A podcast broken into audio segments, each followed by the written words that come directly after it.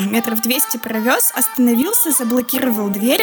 Вообще убило бы. Есть куча историй у меня, когда мне хотели там лицо набить за каких-то девушек. Если на тебя нападают с ножом, ты можешь обороняться ножом. И я поворачиваюсь и получаю удар в челюсть. Причем мы шли на танцы, на тренировку по танцам, и было уже темно. Слышь, что такой бородатый? В большом городе, столичном, все совсем по-другому.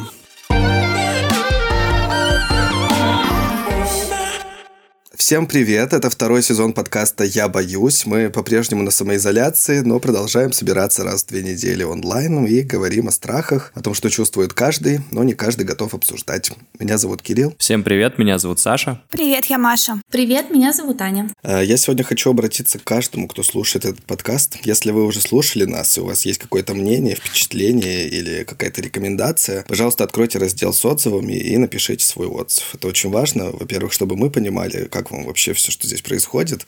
А во-вторых, потому что это очень поможет другим людям услышать наш подкаст, присоединиться к обсуждению тем. Просто напишите ваш комментарий в Apple подкастах или на Кастбоксе и поставьте звездочки, если это возможно. Спасибо большое, особенно если вы уже это сделали. Это очень важно, ценно. Да ведь? Да. Ну а теперь о нашей теме сегодняшней. Мы решили поговорить про страх нападения. Как-то странно, ведь мы же все самоизолированы. В безопасности. Да-да-да, все в безопасности. Мой дом, моя крепость. Кто вообще ворвется сюда. Но мы решили поговорить про страх нападения. Это довольно обширная такая тема. Мы постараемся сейчас вот оговорить границы этого разговора и наверняка еще вернемся к этой теме когда-нибудь. Я боюсь. Кто-нибудь посмотрел, как это расценивается уголовным кодексом? Может, нам надо было статьями ограничиться? Нам надо каждый выпуск делать. Так, сегодня мы пойдем по статье 26. Нападение, да, нападение с... Там же, мне кажется... С причинением особо тяжких. Квалифицируется по, по причинению ущерба. Типа повлекшая смерть это одно? Ну да, есть убийство, да, тяжкий вред здоровью, изнасилование, покушение на изнасилование, грабеж, разбой, кража, ну и вот всякое-всякое такое. То есть там нет конкретного слова нападение, да? Ну, я имею в виду как статьи отдельные, что просто нападение. Слишком уж странно, но мы понимаем, о чем мы говорим, и вот попробуем в, этом, в этой теме посуществовать сегодня. То есть просто если до тебя докопались на улице, это не считается нападением? Типа, это нападение. Ну, ну, ну, вот я думаю, что об этом типа, мы сегодня поговорим. есть закурить, это ты имеешь сюда докопались. Ну да, ну там поясни за шмот вот это Или вот. слышь, что такой бородатый. Ну, я расскажу вам сегодня об этом историю. Серьезно? Смысл в том, что мы говорим про нападение, как его понимаем мы, или как его понимают люди, которые с этим столкнулись, да, не обязательно это должно быть уложено в уголовный кодекс э, напрямую. Для начала поговорим о том, вообще страх нападения, он реальный, это в большей степени реальная опасность, или это в большей степени наши страхи и просто надуманное что-то? Мне кажется, что э, это реальный, реальная угроза нападения. Я, я сразу уже такая э, сижу тут с ножом под, под стулом, мне кажется, это реальная угроза. А, но не такая уж распространенная, если посмотреть даже по своим знакомым или там посмотреть СМИ. Не так, что ты там выходишь на улицу и у тебя там 50 на 50, там тебя огреют по башке или нет. А, но тем не менее, мне кажется, что у всех были такие ситуации, когда, ну, либо было нападение, либо была какая-то просто угроза, от которой ты там как-то ушел или наблюдал это, как на самом деле легко может возникнуть ситуация, в которой э, человек просто там э, шел, жил и хоп, что-то сделал или попал не в то время, не в то место и оказался жертвой какого-то нападения, наезда там или еще чего-то. Если это параноидальное уже такое ощущение, что тебя там преследуют и хотят причинить тебе вред, это, конечно, уже как бы слишком, но мне кажется, что соблюдать некоторые принципы осторожности никогда не повредит. это скорее какая-то более психологическая история, потому что, например, я не пойду специально по какому-то супер темному двору, в котором вообще нет света, потому что есть такое на подсознательном уровне ощущение того, что какой-нибудь там человек а, решит на тебя что-то сделать. Заранее думаешь о том, что не, я лучше, наверное, развернусь и как бы это пойду там, где светло, например, да, или там закрою дверь э, на замок, там, не знаю. Так это же просто разумно. Ну, это разумно, да, это разумно, но у тебя же нет а, ощущения, постоянного ощущения, что на тебя кто-то нападет, поэтому, не знаю, я бы больше в сторону психологии как бы уходил. Я прослушала Сашу, к сожалению, полностью.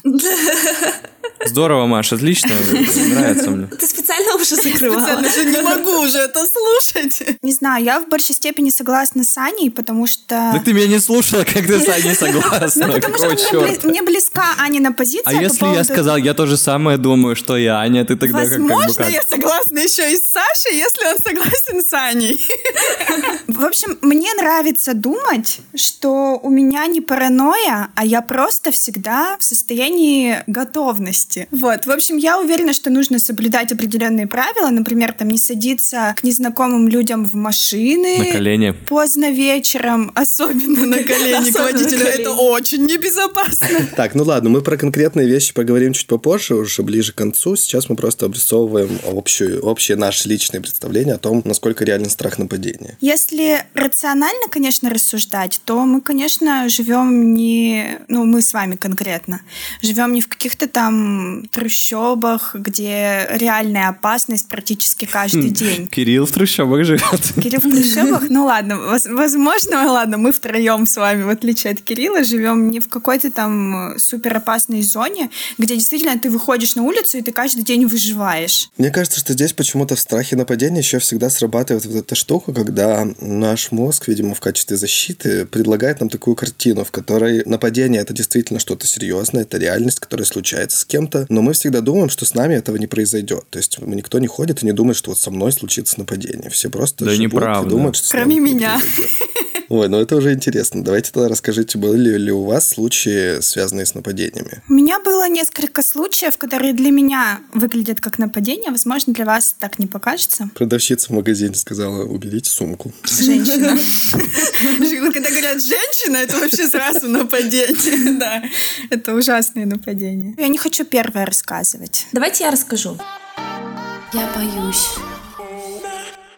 У меня не было, благодарю за это свою жизнь, э, ситуации, когда, ну, прям вот э, меня там, не знаю, заехали по лицу или еще что-то. А, но у меня были э, несколько раз ситуации очень к этому близкие. Это было в подростковом возрасте. Я жила в небольшом городе, где гопники это были вообще такие короли улиц. Короли ночной Вероны. Да, да, да, да, да, вот они, они такие персонажи Они романтические. так ходили и пели, очень. да, просто? Да, да, да, да, да, да, вообще такие благородные разбойники. А, я была такой неформалкой в драных джинсах, э, всех утыканных булавками, в, э, в футболках с всякими исполнителями, все такое. Конечно же, я была некоторым таким э, объектом каких-то постоянных недовольств с их стороны, типа ты как так живешь вообще. Самые, короче, страшные э, моменты были после сейшенов. А, Сейшен это, если кто не знает или кто слишком еще мал, чтобы, чтобы помнить или быть на них, это были такие, э, с- э, такие супер э, помойные, в хорошем смысле.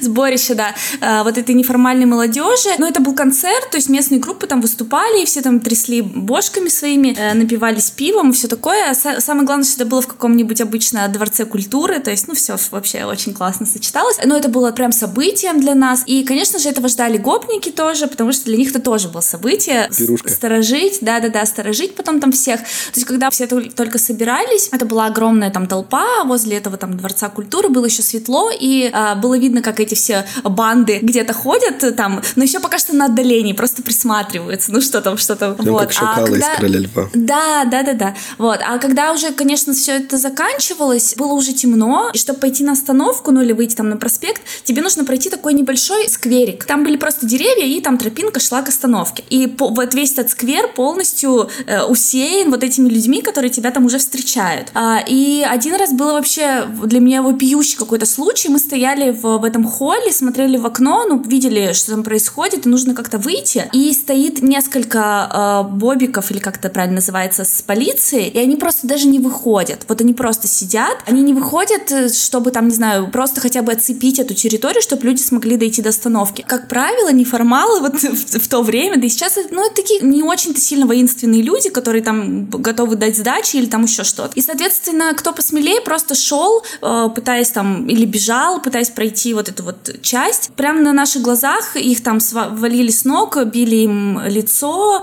э, пинали ногами, и все это наблю... за всем этим наблюдали, да, полиция, э, и ничего не делали. Ну, видимо, ждали, может быть, ситуация уж слишком критической, тогда, ладно, поможем. А если, типа, немного морду набьют, ну, сами виноваты, вы же нефоры, умрите. И мы стояли с моей подружкой, а у меня подруга такая, она, во-первых, очень высокая, у нее такие красивые волосы, и она прям вообще прям очень-очень красивая, и она прям такая была, в девятом-десятом классе уже была прям такая прям... Женщина. Вообще, ну, прям девушка, да, прям вообще. И я, короче, такая с ней, а, с ней так присоседюсь, вот, и мы с ней как бы стоим, ну, а что делать, надо все равно уходить домой, там, родители ждут и все такое, а у меня прям дом вообще рядом был. Вышли, пошли, что делать? И нам не нужно было в смысле, идти что, эти гопники на девушек тоже нападали? Нападали, да.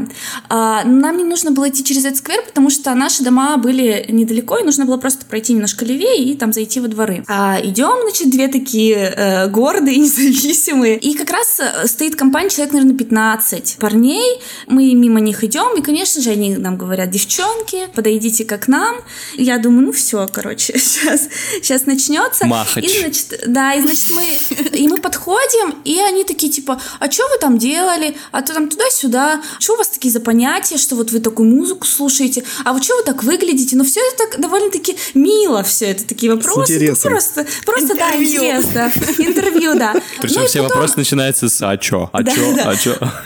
Вот, и потом потихонечку, потихонечку они такие, типа, а вы из каких дворов? Ну, и вот эти все, короче, разговоры. И в конце концов они взяли э, номер телефона у моей подружки. Она дала им, правда, неправильный номер телефона. Вот, и они такие, типа, ну все, девчонки, давайте, типа, встретимся. И мы пошли, и потом встретили несколько человек. Они, типа, чё, до вас там докопались, да, вообще жестко так, наверное, было. А мы такие, да, нет, просто познакомились. В общем, э, в общем, нас всегда, нас всегда как-то, в общем, это все мимо э, проходило, то есть нам никогда не доставалось прям жестко как-то. Вот, но моим друзьям доставалось. Именно для девушек, э, если они выглядели э, более или менее нормально, не, не очень большая угроза была от парней, была очень сильная угроза от э, девочек. Однажды мы как раз с такими столкнулись, причем мы шли э, вообще на, на танцы, на тренировку по танцам, и было уже темно, и мы с моей другой подружкой столкнулись с ними. Мы причем абсолютно нормально выглядели, то есть вообще это была зима, мы были просто в пуховиках, я не знаю, как они вообще поняли что-то про нас. А с ним было, были два парня, но эти парни были прям такие вот, э, прям прихвостни такие вот этих вот королев, гопа королев, и они просто вообще, ну вот они настолько вот, это настолько вот мерзкие люди, что за каждое твое слово тебе прилетает еще 10 в ответ. И вот там была очень близкая такая ситуация, когда они уже там начали типа толкать и вот это вот все такое. Но как-то мы вот от, из этой тоже ситуации ушли, но это было прям вот очень неприятно, потому что ты понимаешь, что ты вообще ничего не можешь сделать на уровне интеллекта, то есть абсолютно никак. Любой аргумент, который ты говоришь на уровне интеллекта, а, он заканчивается тем, что тебя еще типа там выставляют каким-то чмом. И эти вот оскорбления, господи, это какой-то кошмар. Скажешь там типа, там, ну твою мать, ну давайте уже разойдемся. Да ты мою маму-то не трогай, и вот это вот все. И вот такие вот, такие вот крючки просто за каждое твое слово. И ты думаешь, боже, я лучше вообще буду молчать. А если ты молчишь, тебе говорят, ты что молчишь, тебе что сказать нечего. В любом случае ты виноват. Я до сих пор, когда вижу... Э, Неформалов. Да, ну, нет, нет. Когда вижу вот, вот такие вот компании, э, я вот в особенности девушки, э, я их, ну не то что боюсь, но я вот опасаюсь, потому что они какие-то вот прям вообще безумные. Вот именно по отношению, ну парни, понятно, опасаются парней, а вот я больше девушек в таких компаниях, потому что они какие-то вот прям вообще прям агрессивные очень. У меня так, вот такое воспоминание было. А у меня есть история, когда на меня нападали, но мне кажется, что это год 2013, наверное, был. А, мы, короче, с другом возвращались из кино. Решили пойти пешком в час ночи, там, это были январские вот эти вот новогодние праздники. Минут нам 30-40, наверное, идти. И мы идем спокойно, никому не мешаем. В какой-то момент сзади просто я получаю удар в голову, просто без объяснения причин. Получаю удар в голову, падаю, поднимаюсь, смотрю, что на нас шесть человек нападают ну просто нас двое, шесть чуваков просто накидываются нас молча, начинают нас бить очень сильно. Самое, что забавное, машины, которые проезжали рядом, то есть это было на тротуаре, э, машины, которые проезжали, ни одна машина не остановилась, ну никто не, решил там нас остановить, помочь там или еще что-то. В итоге все закончилось тем, ну как бы это состояние эффекта какое-то было, потому что, ну я сейчас очень сложно воспроизвести, что конкретно было. Я точно помню, что одному из них я сломал нос, потому что у меня все джинсы мои, в которых я был, э, были в крови, все, ну, левое колено было, все все в крови. Они от нас отстали. У меня был какой-то китайский телефон, они забрали этот китайский телефон, они забрали там у меня там сигареты, а, ну и все, в принципе, там кошелек даже не тронули, у друга моего телефон не тронули. И убежали. Начинаем ловить машину, чтобы нас э, кто-то хотя бы, ну что это были январские праздники, мы все были в снегу, в грязи, в крови, никто не останавливался, потому что думали, что какие-то типа, ну, бомжи там, не знаю, там просто неблагополучные люди, никто не останавливался нам помочь, чтобы нас хотя бы до магазина довести, чтобы мы купили воды и умылись, ну то есть, чтобы понять, что происходит. Один чувак остановился, а, у него была пятилитровка воды, он а, нас, короче, облил, там все, там пом- спросил, что случилось. И мы там вот эти вот, а, ну мы, короче, не знаем, мы просто а, вот это вот что-то ему, короче, наговорили. Он нас довез до, до, до наших домов. А, я еще помню, что я при, пришел домой, у меня не было родителей дома, я им звоню просто с домашнего телефона и говорю, типа, время 3 часа ночи, соответственно, они там вообще в, в охренении, что происходит. Я просто им позвонил, говорю, типа, у меня украли телефон, не звоните, потому что, ну, ничего как бы не получится. Это, короче, вот моя история была такая, другая, а друг мне рассказывал, ну, все то же самое, в принципе, но начало было немножко другое. Нач... Нападали вы. Да. На шестерых просто. Телефон. И он говорит, слушай, ну, на самом деле было, ну, не просто, что, типа, сзади подошли и начали бить, а на самом деле один из них обошел нас двоих, развернулся, посмотрел на меня, Э, как будто бы, типа, меня узнал или что-то, короче, сказал и просто ударил мне в лицо. Я реально не помню такого. У нас был какой-то, видимо, конфликт. Вы пьяненькие были? Нет, вообще, ну, то есть просто мы, мы шли из кино. Это, ну, это вообще был какой-то кошмар, потому что, ну, точнее, не кошмар, а ситуация была страшна тем, что это было, в, ну, реально в самом центре города. И поток машин э, был вообще очень интенсивный, соответственно, много кто видел, скорее всего, момент нападения, много кто видел, что какая-то там ерунда происходит, что, типа, какая-то возня. Вот, но нам в итоге никто не помог. Но я уверен, что мы им нормально дали сдачи. Я, конечно, не горжусь там супер сильно, но, но учитывая то, что джинсы я завалил, э, кровь, все дела, и я особо не был как бы там побит, но я думаю, они получили.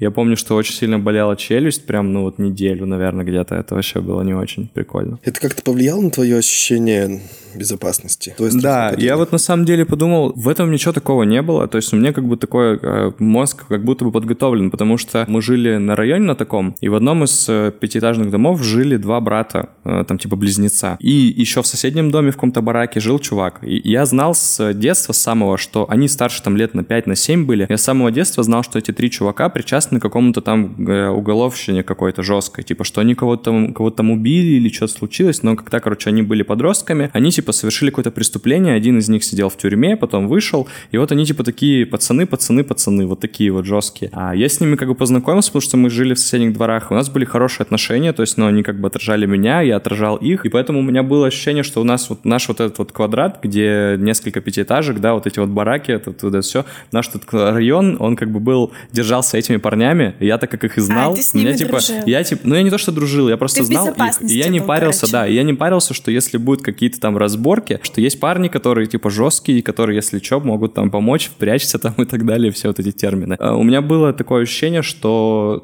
ну, как бы это такая среда, и это нормально.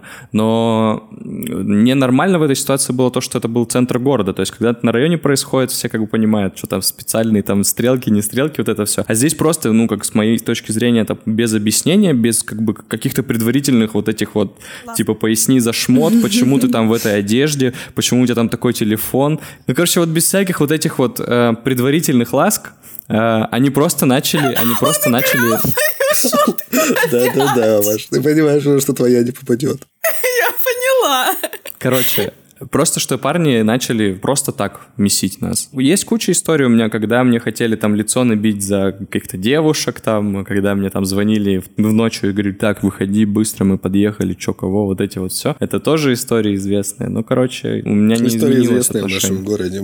Не, я имею в виду, что известные для, ну, для большинства, наверное, там, э, подростков, когда парни там из-за девушек начинают там что-то кусаться там друг друга там и так далее. Не так кусаться, Маша, как вот так вот. Не буквально кусаться. Хорошо, что ты мне объяснил, я вообще молчала, если что. Ну, на всякий случай просто, мало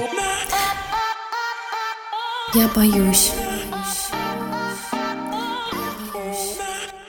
У меня был, короче, эпизод в жизни, когда я покрасил волосы в зеленый цвет. А, Я жил уже здесь, в Екатеринбурге. Мне всегда казалось, что здесь все совершенно по-другому, чем у нас. То есть у нас вот эти вот гопники, у нас там какие-то люди такие зашоренные. А уж в Екатеринбург, да, вот в этом большом городе, столичном, все совсем по-другому. И все понял о реальности наш, нашей жизни, когда покрасил волосы в зеленый цвет. То есть понятно, что это бесконечные, бесконечные взгляды, где бы ты ни был, в транспорте или на улице, без разницы. Но это как бы ладно. Бесконечные вопросы, типа, ой, зачем ты покрасился, что вот это все. То есть на улице это тоже как бы нормально. В принципе, я на это реагировал спокойно. Но была ситуация тоже, опять уже в магазине. Я пришел там купить какие-то продукты. Краску и- для волос.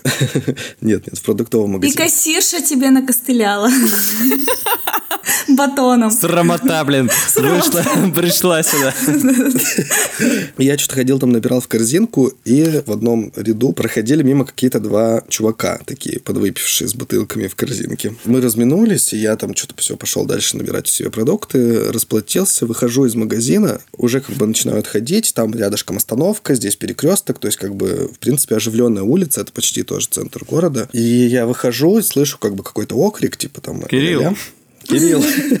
Нет, нет, ну не знал вообще, как меня зовут, просто что-то какой-то окрик. И я поворачиваюсь, и как бы не успеваю повернуться и понять вообще, что происходит, и получаю удар в челюсть. Я э, абсолютно опешил, что происходит, и услышал только, что он говорит, типа, вот, антифашисты, вы твари, я вас ненавижу, там, ля-ля-ля-ля, и, и все. И чуваки, двое вот эти вот, которые были пьяными, они отдаляются. При этом все происходит на остановке, то есть как бы тоже народу много вокруг. Кто-то выходит из магазина, кто-то там еще что-то, и абсолютно никакой реакции. То есть вот даже зеленые волосы людей перестают в этот момент привлекать, просто все вот так Сразу вот становишься невидимым. отворачиваются, да, и идут дальше по своим делам, все нормально. В общем, я немножечко опешил, потому что это было реально неожиданно, еще это связано как бы с реальным физическим нападением. И здесь меня как-то очень это потрясло. Я шел домой, трогал свою губу и думал, господи, что ж происходит в этом проклятом мире. В общем, вот это было неожиданно. И после этого у меня было какое-то ощущение тоже, опять же, некоторое время, которое длится, что ты постоянно теперь ожидаешь э, какую-то опасность. Потом это проходит, конечно. У меня вообще, в принципе, на самом деле, как будто бы довольно высокий порог страха нападения. Я это понял, когда мы с братом там помогали с ремонтом, и вечером очень поздно возвращались домой. И я вижу, что брат идет весь такой, знаешь, напряженный, он как бы наготове, что сейчас может что-то произойти, я нам должен дать отпор.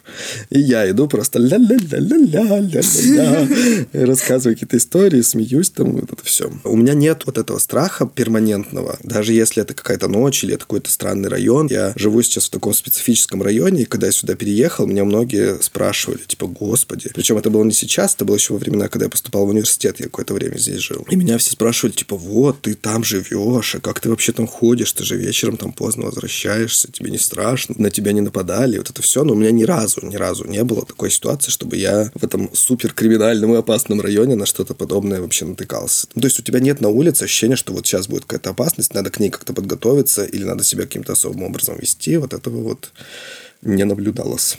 Я боюсь. У меня есть история. У меня вообще все истории с нападением почему-то связаны с какими-то извращенцами. Одна из них тоже из детства. Э, У меня тоже была очень красивая подруга.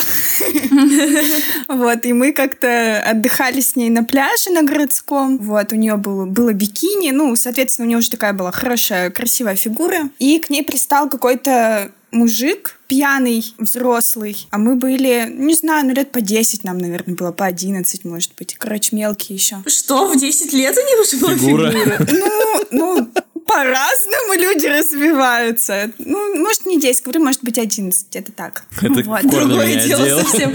Но у меня вообще такая же была подруга. Ну вот видишь, Аню, мы с тобой похожи в этом плане. Ну, Короче, на нее напал этот мужик, он начал к ней приставать. Мне ничего больше в голову не пришло, как начать нападать на него в ответ. Я взяла бутылку газировки. В стеклянной таре.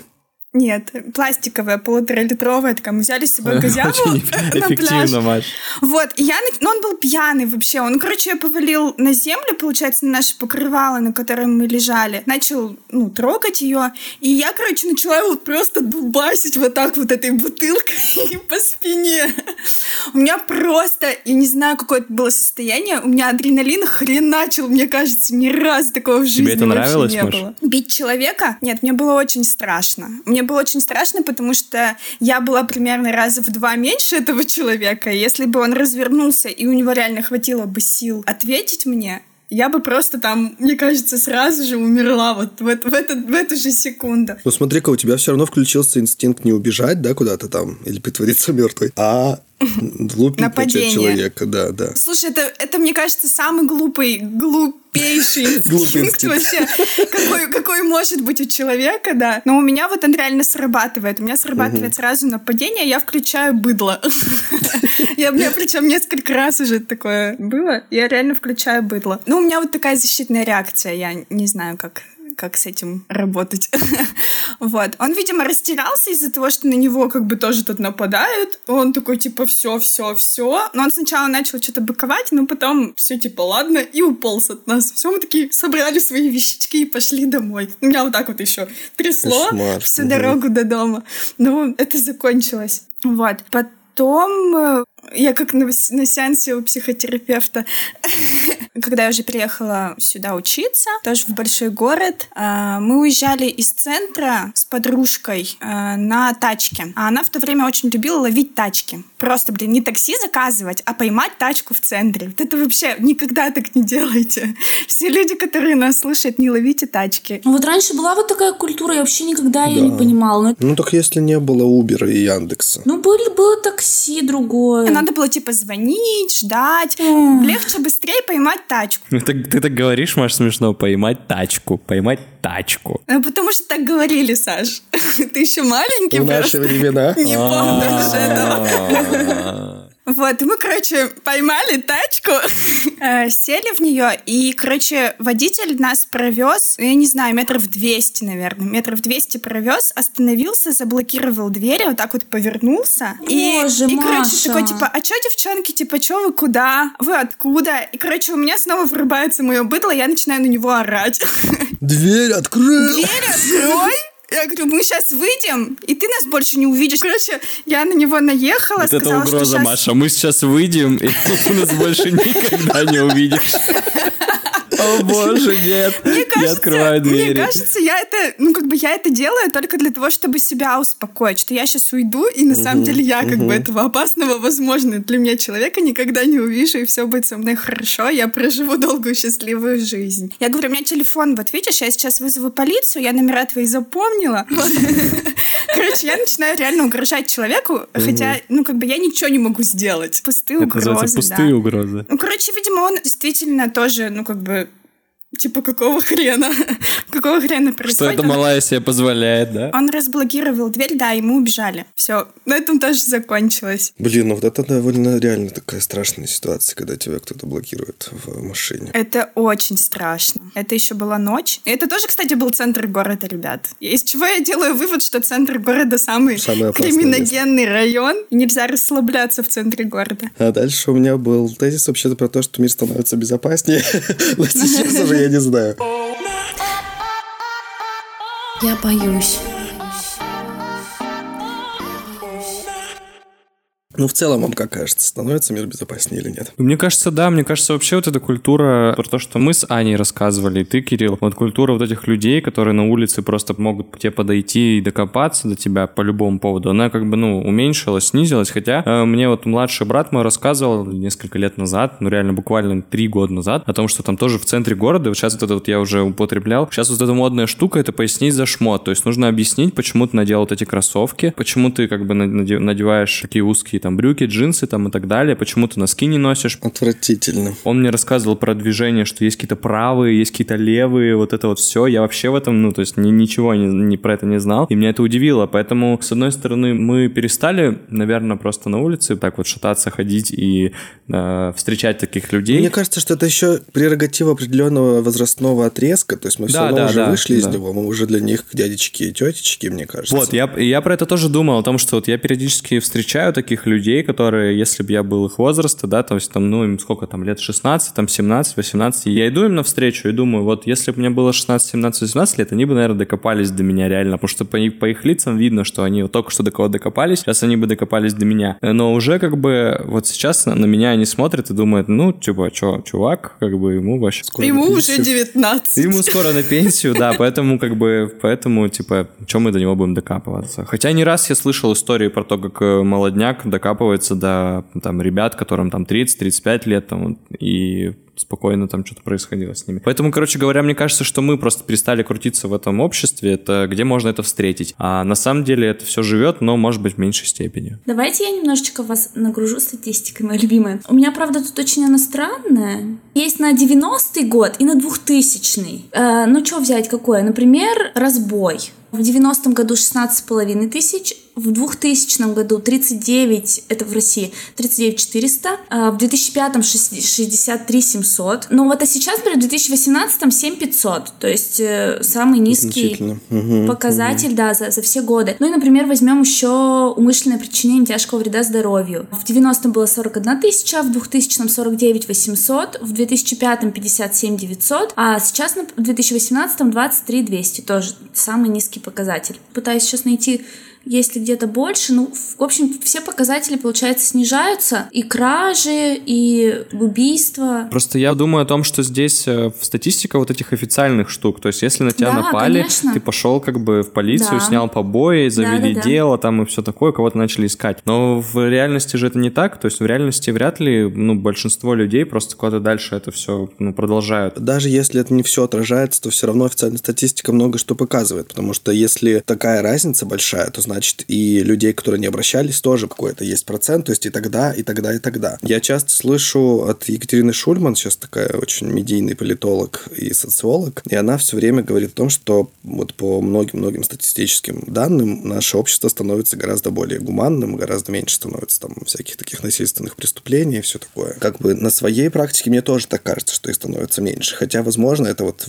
когда приходит на личный опыт, это все-таки ошибка выборки. Тут, тут тебя не удивило, что в 90-м меньше, а в 2000-м больше. Вообще-то, по идее, 2000-е, начало 2000-х это вот как раз самый пик последствий 90-х, потому что ну, там 90-й год это еще даже СССР, а вот дальше, когда все развалилось, пришли кризисы и все такое, и вот здесь очень интересно, что во время экономических кризисов или там больших политических кризисов, которые тоже связаны с экономическими, растет число преступлений в целом, в том числе насильственных, в том числе маленьких вот таких вот нападений, не глобальных на чей-то бизнес на что-то еще, а просто даже бытовых маленьких нападений, краж там и всего такого. И сейчас, когда вот приходит очередной кризис, о котором все говорят, что он может быть довольно-таки серьезным, масштабным, есть какая-то опасность, что и вот эта практика 90-х, да, там с какими-то мелкими и крупными преступлениями тоже может вернуться. Ну вот она и возвращается. Например, вот сейчас в одном городе, который город-спутник, так скажем, да, в нем там знакомый работает в больнице, да, то есть она работает в приемном покое, и вот сейчас за последний там месяц количество людей, которых привозят с какими-то вот этими вот признаками нападений после причинения им какого-то насилия, да, то есть там признаки, там, ребра переломаны, там, носы сломаны, там, шеи свернуты, там, и так далее, вообще очень сильно увеличилось, то есть за последний месяц их очень много стало. Как раз месяц это тот, который, вот мы все сидим здесь, и у людей, у некоторых э, происходят какие-то там деформации эмоциональные, они начинают выходить на улицу, у кого-то нет работы, реально, то есть, ну, город так как такой промышленный, то есть работа, ну, это завод, да, некоторые там предприятия остановили свою деятельность, отправили всех там неоплачиваемые отпуска или там вообще в целом уволили. Конкретно в этой ну, как бы вот эта ситуация мне позволило думать о том, что это реально как в 2000-е, в 90-е, когда вот это вот гопничество и разбой какие-то на улицах, они реально вернулись. Ну, это еще связано наверняка с алкоголизмом. Ну, то есть люди же наверняка, если им нечем заняться, они начинают больше употреблять, особенно если есть какая-то зависимость или склонность под алкоголем или под какими-то другими веществами. Намного проще на кого-то напасть. Ну да. И, к сожалению, если все-таки то, что предрекают экономисты, грядет, то значит есть и риск того, что уровень там преступности, уровень нападений тоже вырастет. Да, возможно. Ну вот, например, смотрите, я тоже эту статистику открою. Значит, э, январь-март 2019 года а, всего было выявлено лиц, совершивших преступление большой тяжести. Вот такая формулировка Генеральной прокуратуры. 121 503 тысячи. Это январь-март 2019 года. А вот возьмем январь-март 2020 года 118 тысяч 645, то есть чуть-чуть даже поменьше. Ну, пока понятно, что сложно говорить, слишком мало времени еще прошло. Посмотрим, что будет дальше, но, во всяком случае, какого-то жесткого всплеска прям пока что нет. Не, ну всплеск ожидается как раз-таки вот это во втором квартале. То есть сейчас вот январь-март мы еще же все свободные там были, гуляли там Ну и так да, далее. ну а да. вот сейчас, вот следующий квартал, он будет показательный. То есть сейчас ты думаешь их сдерживать так, извините, у нас масочный режим, у меня маски нет, не пойду сегодня Нет, нет, телефон я имею в виду, что я имею в виду, что те люди, которые сейчас там сознательные и вынуждены сидят дома, они сидят дома в своей собственной безопасности. Со своими Потом, когда они- телефонами. Да, да, да. Потом, когда они поедут на работу там или пойдут куда-то там, они подвержены будут этому риску. Будьте осторожны. Я боюсь.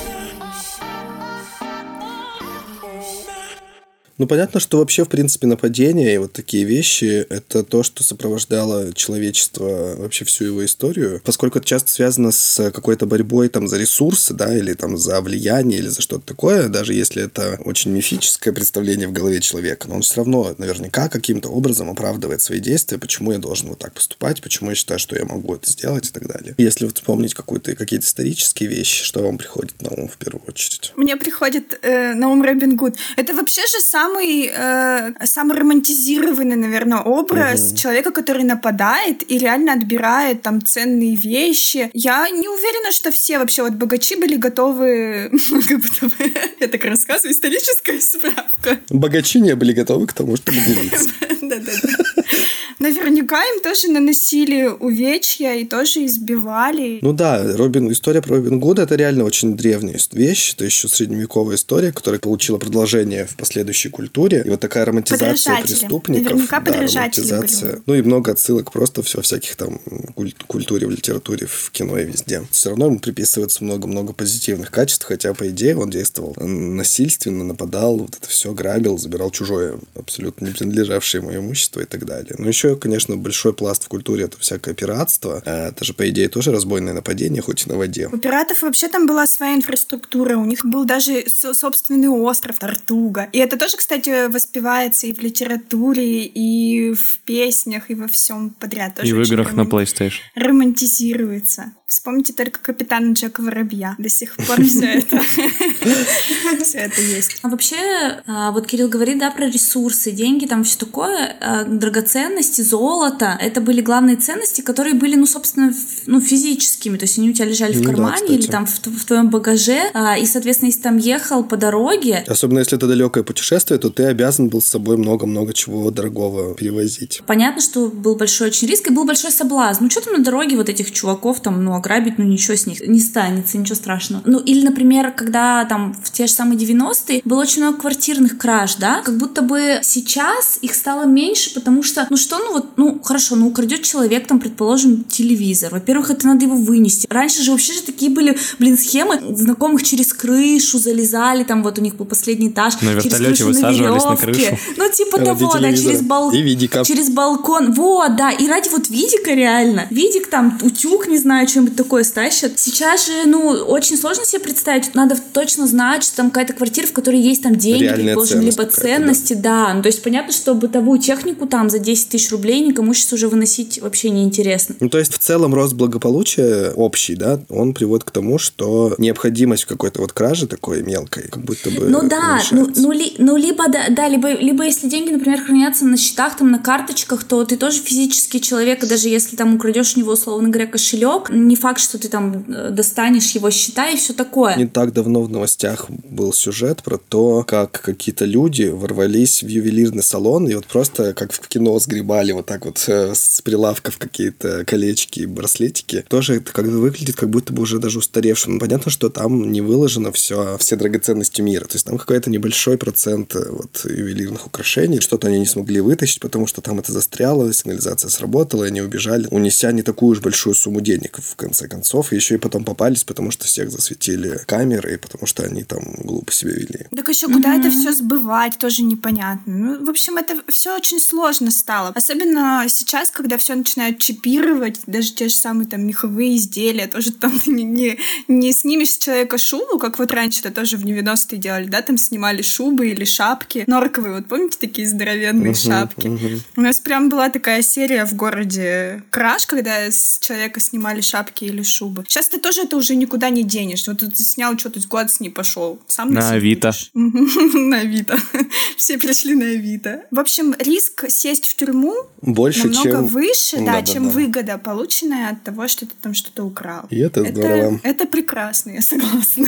Меня почему-то еще когда-то поразило, когда я узнал историю с паломниками, то есть долгое время, когда паломники со всего мира пытались добраться до Иерусалима и ходили туда там с определенной регулярностью, там появились арабские и всякие другие разбойники, которые прям караулили специально паломников, отбирали у них всякие драгоценности, потому что они туда несли всякие дары, приношения, жертвы и все такое. Грабили их, там убивали и вообще сделали все, что хотели, потому что поняли, что здесь золотая жила просто прошла. Потом эти паломники стали защищаться, они стали нанимать армии, охраны и вот это все. Появились там войска, церковные войска для того, чтобы вот защищаться от таких нападений. Это какое время, Кирилл, ты описываешь? Ну, тоже средневековье. Ну, вот это же вот одна такая сторона, да, когда мы говорим о том, что вот разбойник, преступник э, или там агрессор, он хочет забрать твои деньги, например. А, но другой тип мотивации — это какая-то несовпадение именно по взглядам на жизнь. Там, не знаю, все вот футбольные драки, какие-то нападения там на, на геев, например, по политическим мотивам или по еще каким-то. Те же самые гопники там. Ну, кстати, вот когда мне врезали и кричали про антифашизм, я очень долго думал потом, все-таки это был просто формальный повод, чтобы что-то там крикнуть, ага. когда ты влупил человеку. Или это реально какое-то было там у него представление, что с зелеными волосами ходят только антифашисты? Вообще вот в принципе э, мысль, что если человек ходит с зелеными волосами, то ему нужно втащить и как бы воспитать его таким образом, чтобы он в следующий раз подумал, стоит ли ему красить и быть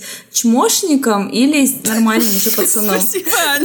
Ну я, я нет, я их как бы, их мысли. Или нормальным пацаном он уже наконец станет. Кто же, да, если не они? спортивки носить туфли. Научат, да. И вообще, для меня всегда это настолько странно. Перед такими людьми абсолютно безоружен, потому что ты даже не... Ну как ты? У тебя в картину мира вообще не укладывается, что такое может быть. А, а вот, пожалуйста, вот стоит вот этот пример, вот который вот он. Мне больше интересно, что потом через несколько лет, что происходит в голове у этих людей. То есть вот эта история Кирилла, когда на него напали вот эти два чувака, да, которые просто, ну, да ни за что, да, ему втащили. Не, ну мне просто вот реально мысли, мысленный процесс вот этих людей, они же как бы, ну, эта история не забывается у них, да, они же как бы помнят наверняка о том, что вот такая ситуация была, и вот у них как это происходит? Они гордятся, рассказывают на всяких пьянках о том, что я, короче, как-то на Уралмаше шел, увидел чувака с зелеными волосами, как ему втащил вот это. Они же вспоминают как бы случайно или специально вот эту историю, и как вот их э, им стыдно, не стыдно становится или что. Ну, то есть все равно же я надеюсь на то, что люди развиваются, и как бы у них взгляды эволюционируют, и потом они думают, блин, вот нахрена я это сделал? Или они реально просто, ну вот вчера кому-то тоже втащили, и они такой у них образ жизни. Мне кажется, что, конечно, во многом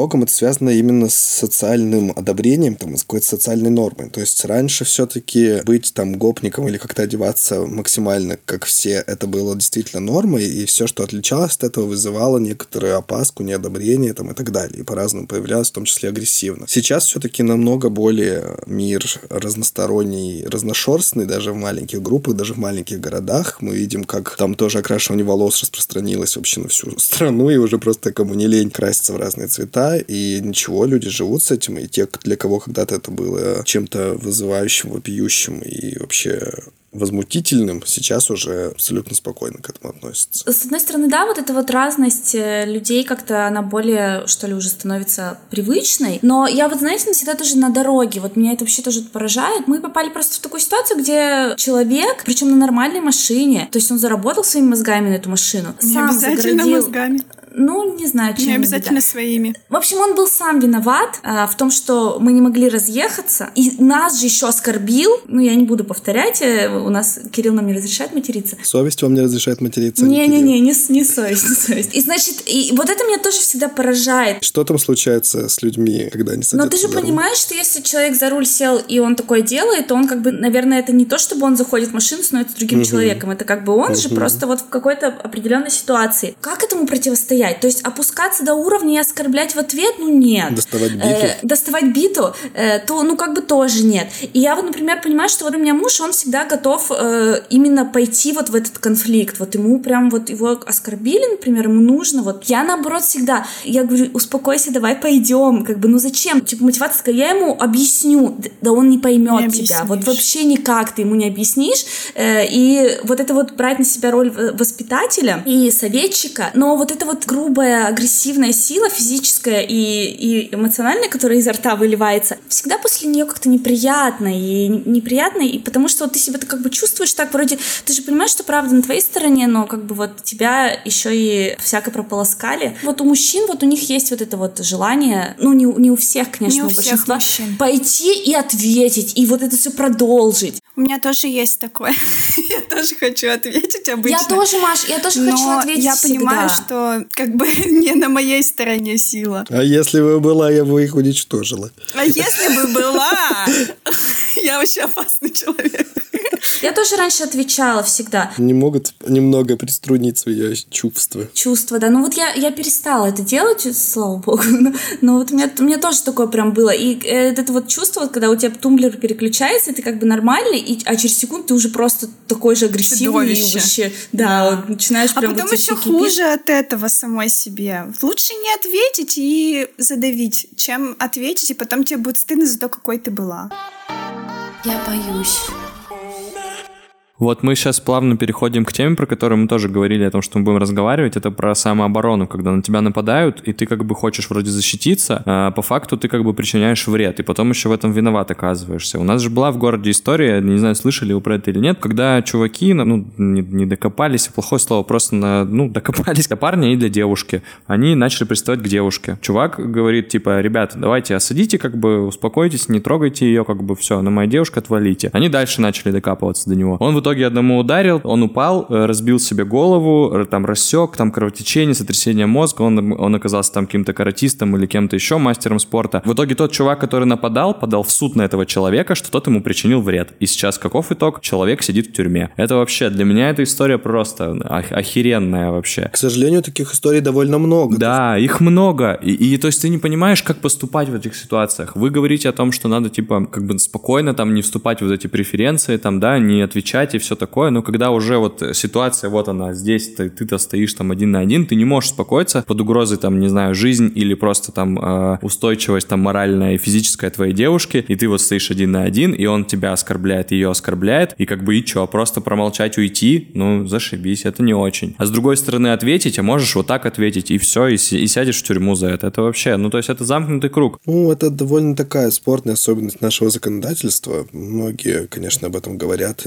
Потому что если мы посмотрим на опыт, там, тот же американский, к которому мы нередко обращаемся, то мы понимаем, да, что там есть э, право частной собственности, которое священно практически, его можно защищать, в том числе с оружием во многих штатах. И если кто-то врывается на твою частную территорию, даже если там, я не знаю, собрать цветочки на твоей грядке, и ты выстрелишь в него из ружья, то тебя оправдают, потому что это кто-то залез на твою территорию и нарушил твое право. У нас здесь все-таки нет, у нас вот эта вот формулировка про пределы допустимой самообороны, да, которые причем нигде не, не отражены четко, да, нельзя сказать, что вот это вот в пределах допустимой самообороны, а вот это вот нет. Насколько я понимаю, это бытовым языком говоря, если на тебя нападают с ножом, ты можешь обороняться ножом. Если на тебя нападают с пистолетом, ты можешь, соответственно, отстреливаться в ответ. Но тогда я не понимаю, вот как Саша рассказывал в этой истории, если на тебя нападали с кулаками, ты ответил с кулаками и, ну, там, да, там дальше уронил вступает в силу уже человека то, на пол. там вступает в силу причинение вреда, который там тяжкий, не тяжкий. Это там, такое бытовое такое. понимание того, что соразмерно. В реальности же, в практике, да, совсем по-другому. Я тут наткнулся на материал «Медузы», которая пишет про то, как защитить себя от нападения, в своей вот этой вот манере короткими карточками и короткими примерами рассказывает, как, как бывает. Вот один небольшой пример. В 2011 году в московскую квартиру позвонил грабитель. Хозяин квартиры впустил его и получил пулю из травматического пистолета. Брат пострадавшего несколько раз ударил грабителя просто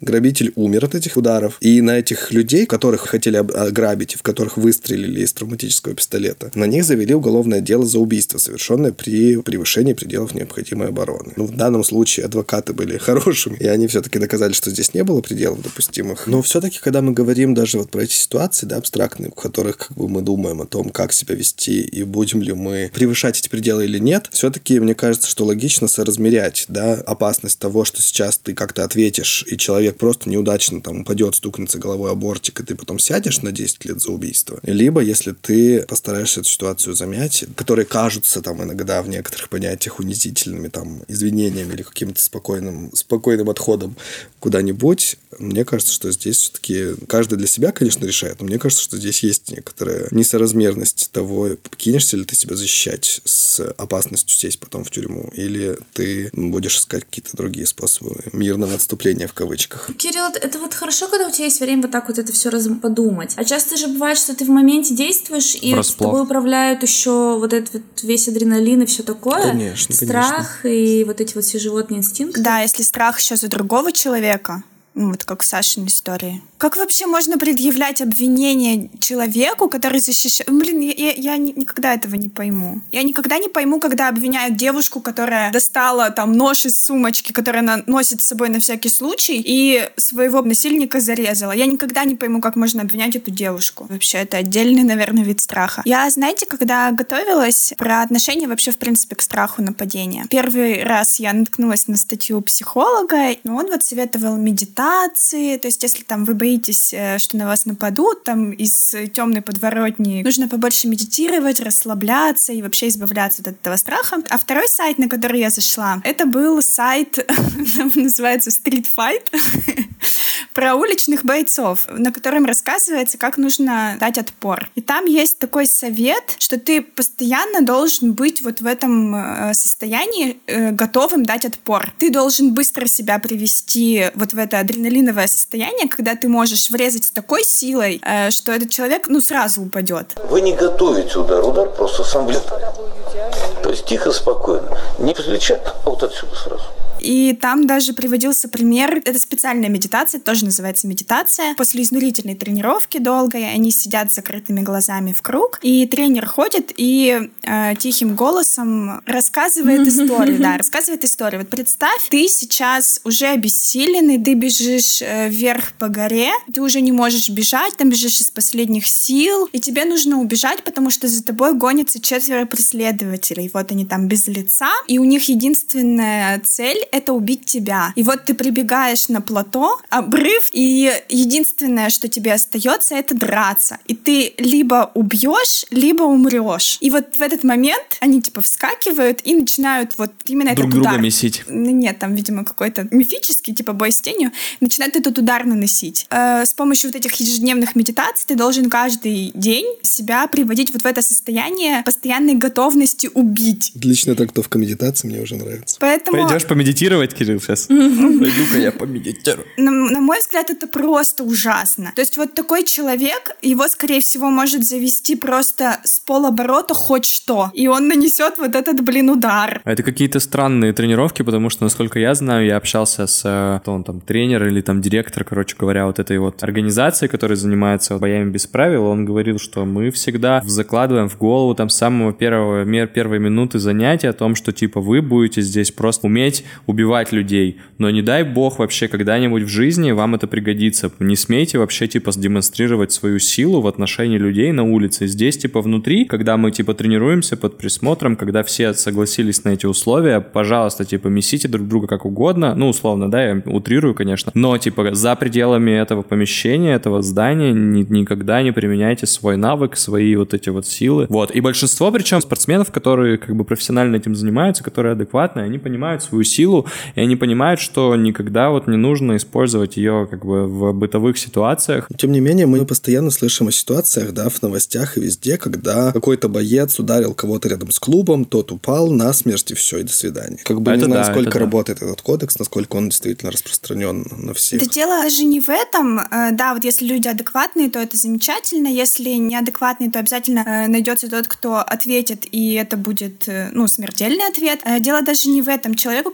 которого есть такой навык, ты должен быть вдвойне, мне кажется, осторожен. Как бы должен быть вообще какой-то запрет на то, чтобы распускать свои руки. Потому что у тебя уже есть уверенность, что ты можешь убить. Вот эта уверенность, она часто бывает еще и ложной. Она часто бывает ложной, но ты же зачем-то получаешь этот навык. Вот есть такая штука тоже. Американцы подсчитывали статистику, и они говорят о том, что если у человека есть оружие с собой, он гораздо чаще будет выходить на какой-то конфликт, чем тот человек, у которого с собой нет оружия. Потому что ношение с собой оружия, там ножа или какого-то огнестрельного оружия, дает человеку ложную уверенность в том, что он в безопасности, в том, что преимущество на его стороне. Начинает защищаться, у него это оружие перехватывают, и им же его убивают. Моя любимая Библия человеческих отношений отчаянной домохозяйки. Там, там была просто такая серия, которая мне запомнилась, когда у одной из главных героинь вернулся ее отчим, который там ее мучил в детстве, и она пошла, она такая малявка, ну, кто смотрел, это Габриэль. Вот, она такая малявка, понятно, что она не защитится кулаками, и она пошла получать возможность носить оружие. И ей как раз тренер вот это сказал, что если ты хочешь носить оружие, то ты ну, должна себе признаться, что ты можешь убить человека, потому что если ты понимаешь, что ты не можешь убить человека, то этим оружием убьют тебя. Ты можешь убить, ты выстрелить, даже если тебе будут сильно угрожать. Вот выстрелишь ты, глядя человеку в глаза, вот, но это вообще, мне кажется, очень страшный такой момент. Тяжело тут еще то, что даже если тебя там признают, что ты не, не превышал пределы допустимой самообороны, но человек умер от твоих рук, неважно, он был гад, сволочь, там, и- но это все равно на всю жизнь, не знаю, такая травма. Вряд ли это так, типа, ты, ну я же себя защищал, все, стерли, стерли, стерли. Ну так не бывает, мне кажется. В печальную мы какую-то тему ушли совсем. В ужас. Давайте ужас. уйдем в страшное. Я боюсь. Вот мы с вами поговорили, да, Давайте. про то, что есть разные, там, кто-то, у кого-то есть основания, типа, там, мне нужно сейчас выжить, и мне нужны деньги, поэтому я их заберу, да. Аня говорила про другую ситуацию, когда не совпадают взгляды, а есть ведь еще ситуация, когда люди вообще по непонятным для нас причинам нападают, потому что им просто нравится насилие, да, и вот есть какие-то страшные истории, в том числе фильмы, мне вспоминается, конечно, фильм, может, вы смотрели, «Под покровом ночи» называется, там играет Эми Адамс и Джейкоб Джилленх. Ой, я хотела его посмотреть. Нет, я не смотрела. Расскажи. Там, в общем, история такая, что молодая пара едут в машине в своей по какой-то там американской длинной трассе. Едут они, едут себе по своим делам, и вдруг их начинает преследовать какая-то машина. Просто едет за ними. И в какой-то момент машина их обгоняет, оттуда выходят люди, и вроде бы под предлогом, что им нужна какая-то помощь, что у них что-то с машиной, типа, помогите. Нам, вас начинают- специально догнали на своей машине, чтобы вы нам помогли. начинают, ну то есть да, то есть сначала все это начинается как какая-то тревожная штука, но те люди, которые нападают, подают себя как э, жертвы, которым нужна помощь, потом они начинают выманивать их из машины всячески, а потом начинают проявлять такую агрессию, которая вроде бы и не какая-то уже преступная, знаешь, там не начинают бить кого-то сразу же или что-то еще. Но вот всячески, всячески вокруг ходят, вот как гиены реально в этом, в этом мультфильме или просто вообще в нашем представлении, да, начинают вокруг ходить, как-то провоцировать, что-то говорить, какие-то намеки делать, и постепенно становится все агрессивнее, агрессивнее, разгораются, и в итоге, короче, они увозят эту жену с собой в своей машине, этого мужика как-то там сбивают с ног, вырубают. Когда тот очнулся, он понимает, что жены нет, никого нет, он в поле, там, с проколотыми колесами и все такое. Оставшаяся там часть фильма посвящена тому, как он пытается ее найти и как он пытается мстить за это. Есть точно такой же фильм с таким же сценарием, называется «Авария» с э, этим, э, с Куртом Расселом. Точно такой же абсолютно фильм, что они ехали по дороге, только они ехали на грузовике, ну, там, на этим, на таком длинном-длинном. Им подстроили аварию с, э, так, семья подстроила аварию, украли жену, Э, То же самое, он, типа, оставили его на дороге, и вот он тут такой, типа, ищет, как спасти ее. Да, здесь смысл в том, что этим людям не нужны были деньги, там, им не нужно было еще что-то. Они просто занимались этим вот ради своего, я не знаю, чего, ради своего удовольствия какого-то, развлечения. И вот это очень страшная ситуация, да. Есть еще фильм, наверняка тоже вы про него знаете, у Михаила Ханики фильм «Забавные игры». Там играет Тим Рот и еще два довольно известных, по крайней мере, визуально актера. Там ситуация, когда семья приезжает на свой загородный домик в свой, О, абсолютно благополучный район, там гольф и вот это все. И к ним приходят какие-то молодые два чувака мальчики. в белых перчатках. Мальчики-зайчики. Мальчики-зайчики, да, приходят к ним. Как бы нужно занять там десяток яиц, что-то и все такое, вот разговор так, они проникают в дом, нагнетается вот это вот ощущение какой-то угрозы непонятной, хотя вроде бы ничего такого не происходит. Но постепенно мы понимаем, что они какие-то два маньяка, и что их единственная цель — это просто убить эту семью, они там их закрывают, не дают им никуда выходить, и начинают довольно изощренно издеваться над всеми и на глазах вот у этого отца семейства. И эти ситуации же основаны не просто там на художественном вымысле ради того, чтобы просто попугать людей. И мне кажется, что вот это вот одна из самых страшных категорий нападений. Еще грустнее стало. Да. Это, мне кажется, вообще очень большая тема, и у меня прям большой страх именно перед такими людьми. Тебе очень сложно поставить себя на их место. Да, Человек и ты думаешь, там... например, что если ты будешь выполнять их условия, то все может разрешиться хорошо. А у них уже своя программа там в голове, которая не предполагает вообще никакого хорошего решения. И нет вообще никакой возможности спастись. Ну да, кроме случайности, в которой тебе кто-то поможет или еще что-то. Как мы говорили, насколько часто этой помощи сложно дождаться от кого-то, да, вот этот вот эффект, когда в большой толпе слишком мала вероятность, что кому-то да тому, кому плохо, потому что каждый перекладывает ответственность в этой помощи на кого-то другого. Короче, в таких ситуациях нужно всегда рассчитывать на себя. Ну, вот как Саша говорит, то, что машины проезжали мимо, их избивали. Никто не поможет, потому что, ну, во-первых, ты боишься, что тебе тоже прилетит, естественно. Во-вторых, тебе кажется, что у этих людей какой-то изначально свой конфликт, у них какая-то там своя история. Возможно, вот этот пьяный мужик пристает к этой девахе, потому что она там его трехэтажным матом обложила, или типа она это заслужила, потому что она так одевается нравится, или эти парни там, э, не знаю, что-то сделали тем парням, поэтому они их бьют, в общем, восстанавливается какая-то справедливость. Поэтому в таких ситуациях ты можешь надеяться только на себя, и не надеяться на толпу, потому что тебя могут замесить вообще в любом максимально заполненном месте. А я шла по центру города, опять же, шла в наушниках, у меня джинсовая короткая юбка, передо мной останавливается велосипедист. И такой мне типа, сними наушники. Снимаю наушники. Говорю, что? Что вы хотели? Сразу включаю быдло. Что надо, ёпта. Примерно так. Он говорит, блин, вот эту фразу вообще просто надо в рамочку, в цитатник. А что вы, девчонки, специально такие короткие юбки надеваете, чтобы нас, пацанов, заводить? Господи, ну, блин, серьезно, это сейчас вот вылезло из твоего рта, ну, ну, ну правда. Ты так ему и сказала, Маш. Как каким дебилом можно быть? Нет, это все можно было прочитать по моему лицу. Я сказала нет и засунула обратно наушник в ухо. Я иду дальше, слушаю музыку, никого не трогаю. Вдруг мне по заднице прилетает такой удар. Просто. Он, короче, так вот развернулся на велике, проехал и врезал мне по жопе. Сучара. Вообще убила бы. Серьезно, впереди шли какие-то мужики, я на него него заорала, и мужики такие, типа, ха-ха-ха-ха-ха, типа, вот как смешно. Ну, блин, вы козлы. А это меня ничему не научило. Ну, хотя я, я считаю, что это и не должно ничему научить. Ну что, блин, я не должна короткие юбки носить из-за каких-то... Не знаю, как назвать этого человека после нашего предыдущего выпуска. Идиота. Нет, нельзя тоже идиотом. Ладно. Не важно. Гондон, Маш. Гондон. Гондон не штопанный. Или, или штопанный, как, как обиднее, не знаю. Э, я боялась его снова встретить. После этого я купила себе перцовый баллончик. У тебя, Маша, случалось когда ты его применить в жизни? Слава богу, нет. Я надеюсь, что никогда не случится. Я носила газовый баллончик все пять курсов универа, и у меня всегда была мысль э, о том, что а если ветер сильный, то когда ты э, пшикаешь, то это может тебе прилететь. И вот когда был ветер, я шла особенно быстро домой, потому что я думала, что если я его сейчас пшикну, еще и себя запшикаю, это будет еще просто epic fail, и, короче, не поможет это никак. Тут все нормально, Ань, просто надо рассчитать, с какой стороны ветер, если что. Да, ты, хорошо, ты хорошо, Маш. отбегаешь. Нет, ты быстренько оббегаешь нападающего и все равно пшикаешь ему в лицо. Он-то лицо по-любому же за тобой повернет, так что не переживай. Рассчитываешь скорость ветра вот так вот палец да, облизываешь, да, да, да, все хорошечко. Ну, вот знаете, когда я купила баллончик, часть страхов моих, она снялась. Я не любитель насилия, даже бы сказал бы противник его, поэтому мне не нравятся способы защиты от нападения, которые используют насилие, тем более, которые ты не можешь соразмерно применить, а чаще всего так и происходит. Кирилл все время заботится о людях, которые на него нападают. Вы заметили? Не знаю, опасно ли это для здоровья. Ну, я не знаю. Я считаю, что я не вправе э, отбирать жизнь или какое-то здоровье у людей, даже если они по какой-то там своей глупой причине пытаются на меня нападать. Господь им воздаст.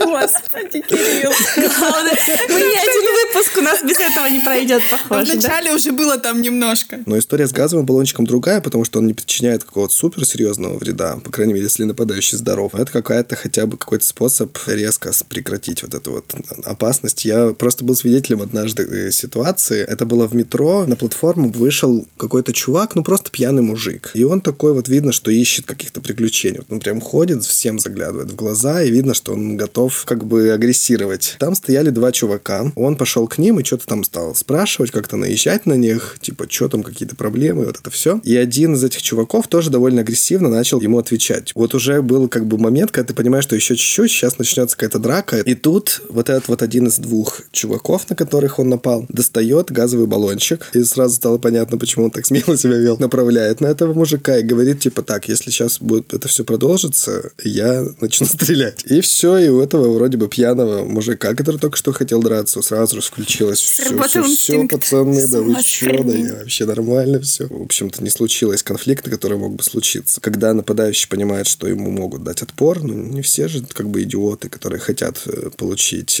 Это вообще очень классная штука. Э, причем, знаете, я не знала, где его взять. Кирилл, ты представляешь примерно, где приобрести себе перцовый баллончик? Ну, не знаю. Я бы, наверное, пошел в какие-то охотничьи магазины или в какую-то вот, вот степь. Вот, вот. Я тоже пошла как раз в охотничьи. Мы гуляли с подругой, такие заходим. А я же еще не люблю спрашивать ни у кого ничего. Так, интересно, где здесь может быть что-то такое вот небольшое? Пойдем на второй этаж. За руку ее веду. Все, мы идем такие на второй этаж. Вот, я спрашиваю продавца, говорю, у вас есть? Э, я спросила газовый баллончик. Она говорит, ну, у нас перцовый есть. Газового нет, вот перцовый. 350 рублей, что ли, или что-то такое. Ставит мне. Я говорю, а инструкция какая-то к нему есть? Я как им должна пользоваться-то? Она говорит, ну а что там непонятного? Это просто направляете в лицо и все.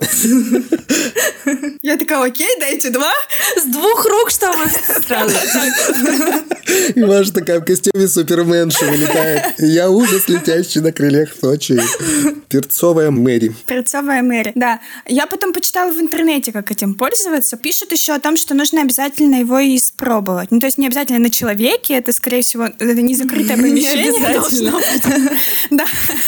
Желательно, да. Ну, просто выйти в какой-то лес и брызнуть один раз, потому что, ну, непонятно же, как, как, как потом. Да, и убежать, потому что, ну, там действительно же опасно. И это облако такое за тобой летит, ветер, ветер его гонит. В общем, какой вывод? Покупать перцовый баллончик нужно в магазине, где продается оружие, но никто вам не расскажет, как им пользоваться, скорее всего. Кроме Ютуба. Всему придется учиться самому. Я боюсь. Ладно, если у кого-то есть еще что-то с этим связанное, говорите, либо мы переходим к психологическим советам. Давайте про психологические советы. Там есть медитации, Кирилл? У меня есть примеры классной медитации, если что.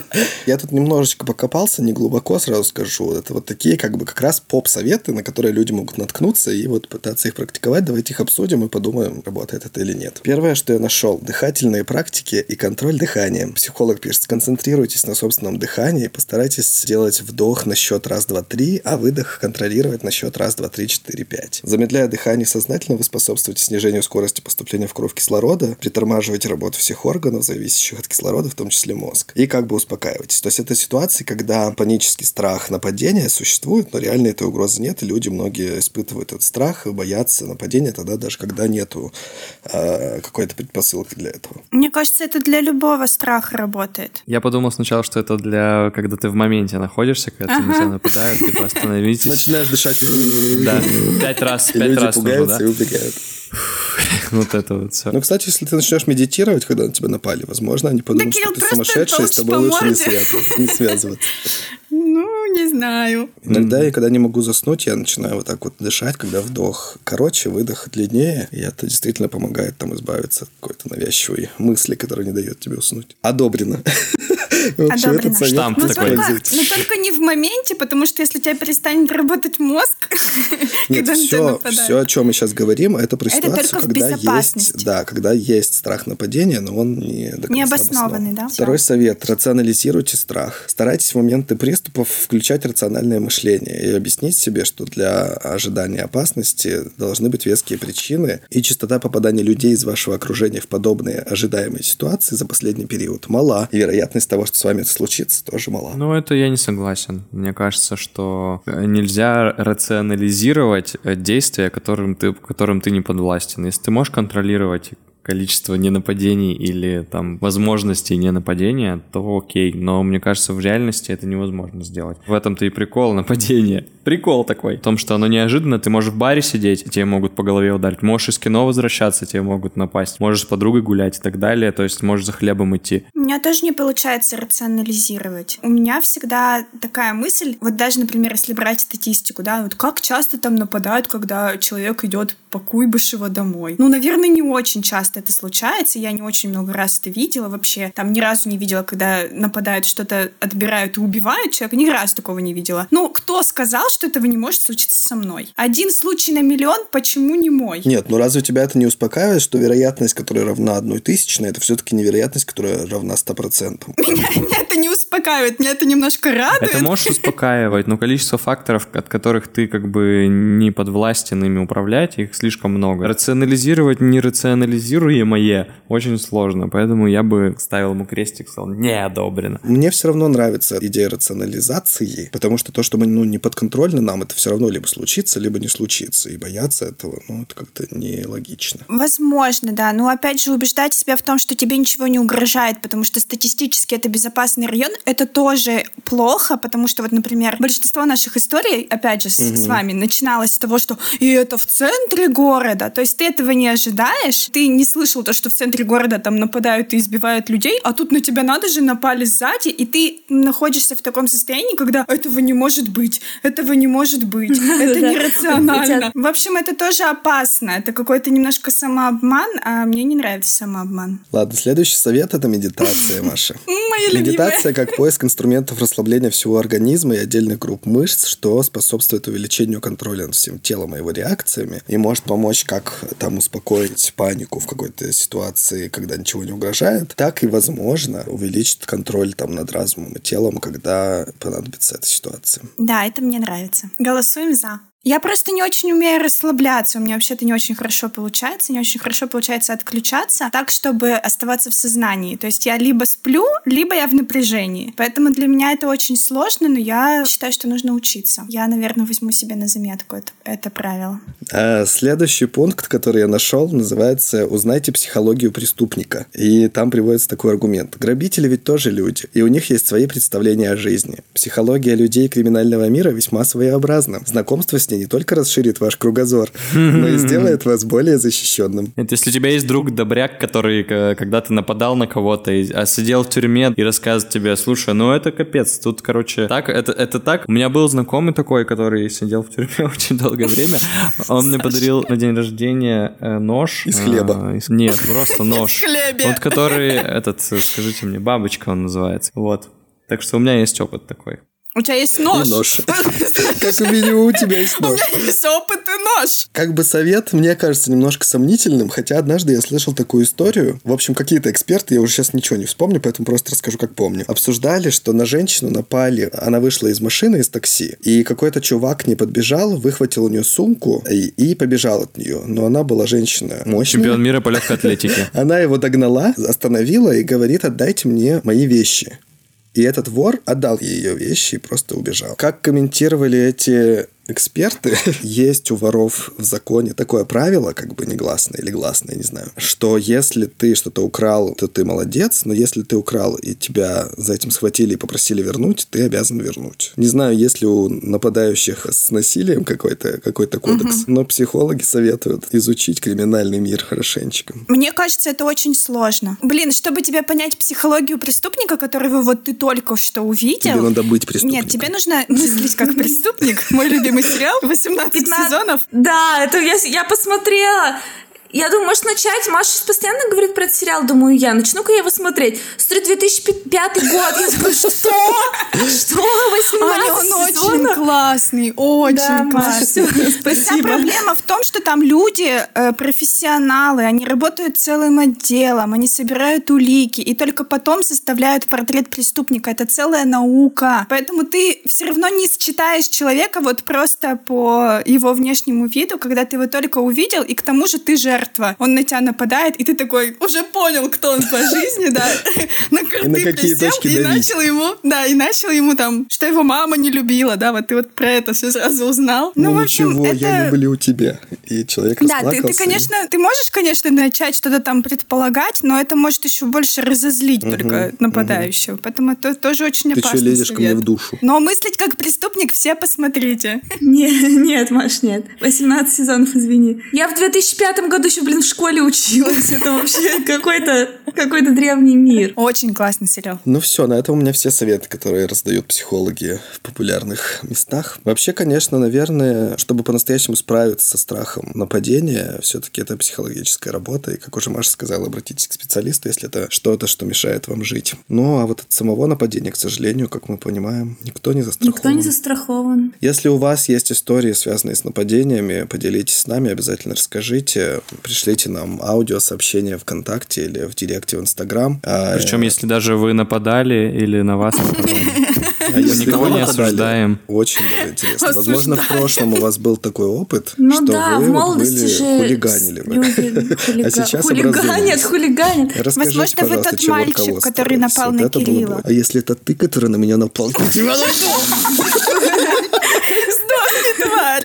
Пойди, вычислю и приду к тебе. В общем, вот. Либо пишите нам на нашу почту, которую сейчас Аня озвучит. А подкаст I'm afraid собака gmail.com. Ну и обязательно подписывайтесь на нас там, где вы слушаете подкасты, в Apple подкастах, ВКонтакте, на Яндекс Музыке, в Кастбоксе, в Google и в приложениях для подкастов на Android. Везде. Каждый должен подписаться везде. Ой, я еще был очень тронут комментарием, который пришел к нам как отклик на прошлый наш выпуск про ментальные расстройства и ментальное состояние. Это было, честно говоря, очень интересно и трогательно. Наша слушательница, ее вдохновили истории про наши обсессивно-компульсивные расстройства, и она тоже решила рассказать про свое, про то, как э, она борется с э, желанием постоянно проверять э, всякие там розетки и все такое, и она дает там классный совет фотографировать розетки, и когда, например, на работе у тебя возникает желание, боже, я не выключила утюг, ты смотришь на телефоне, что нет, утюг выключен, все хорошо, и успокаиваешься. Вот, и главное, мне что э, запомнилось в этом комментарии, что она пишет, что на самом деле, после того, как она начала вот это фоткать, она не смотрит эти фотки в реальности. Ритуал, который снимает вот этот вот страх, снимает напряжение, потому что ты точно знаешь, что у тебя есть доказательства, а тебе даже не надо на него смотреть. Изобретательно. Это очень круто. Поэтому пишите комментарии, нам очень приятно их читать. Ссылки на наши соцсети есть в описании подкаста. Просто переходите в ту соцсеть, которая вам ближе, ВКонтакте или Инстаграм. В описании подкаста есть ссылка, по которой, если вы хотите поддержать наш проект, наш подкаст, вы можете любую абсолютно сумму нам передать. Это делается очень легко с помощью там Apple Pay или любых вот бесконтактных платежей или с помощью карты банковской. Вопрос пяти минут и вашего доброй воли. А там же еще можно написать комментарий, поэтому если у вас есть такое желание что-то нам сказать, что-то спросить, предложить какие-то темы и еще и поддержать нас материально, мы будем только благодарны. Ладно, на этом тогда все. Мы с вами прощаемся. Спасибо, что дослушали до этого момента. Будьте с нами и дальше. Мы выходим периодически. Стараемся выходить раз в две недели. Спасибо, что вы с нами. Это очень приятно и классно. Пока. Пока.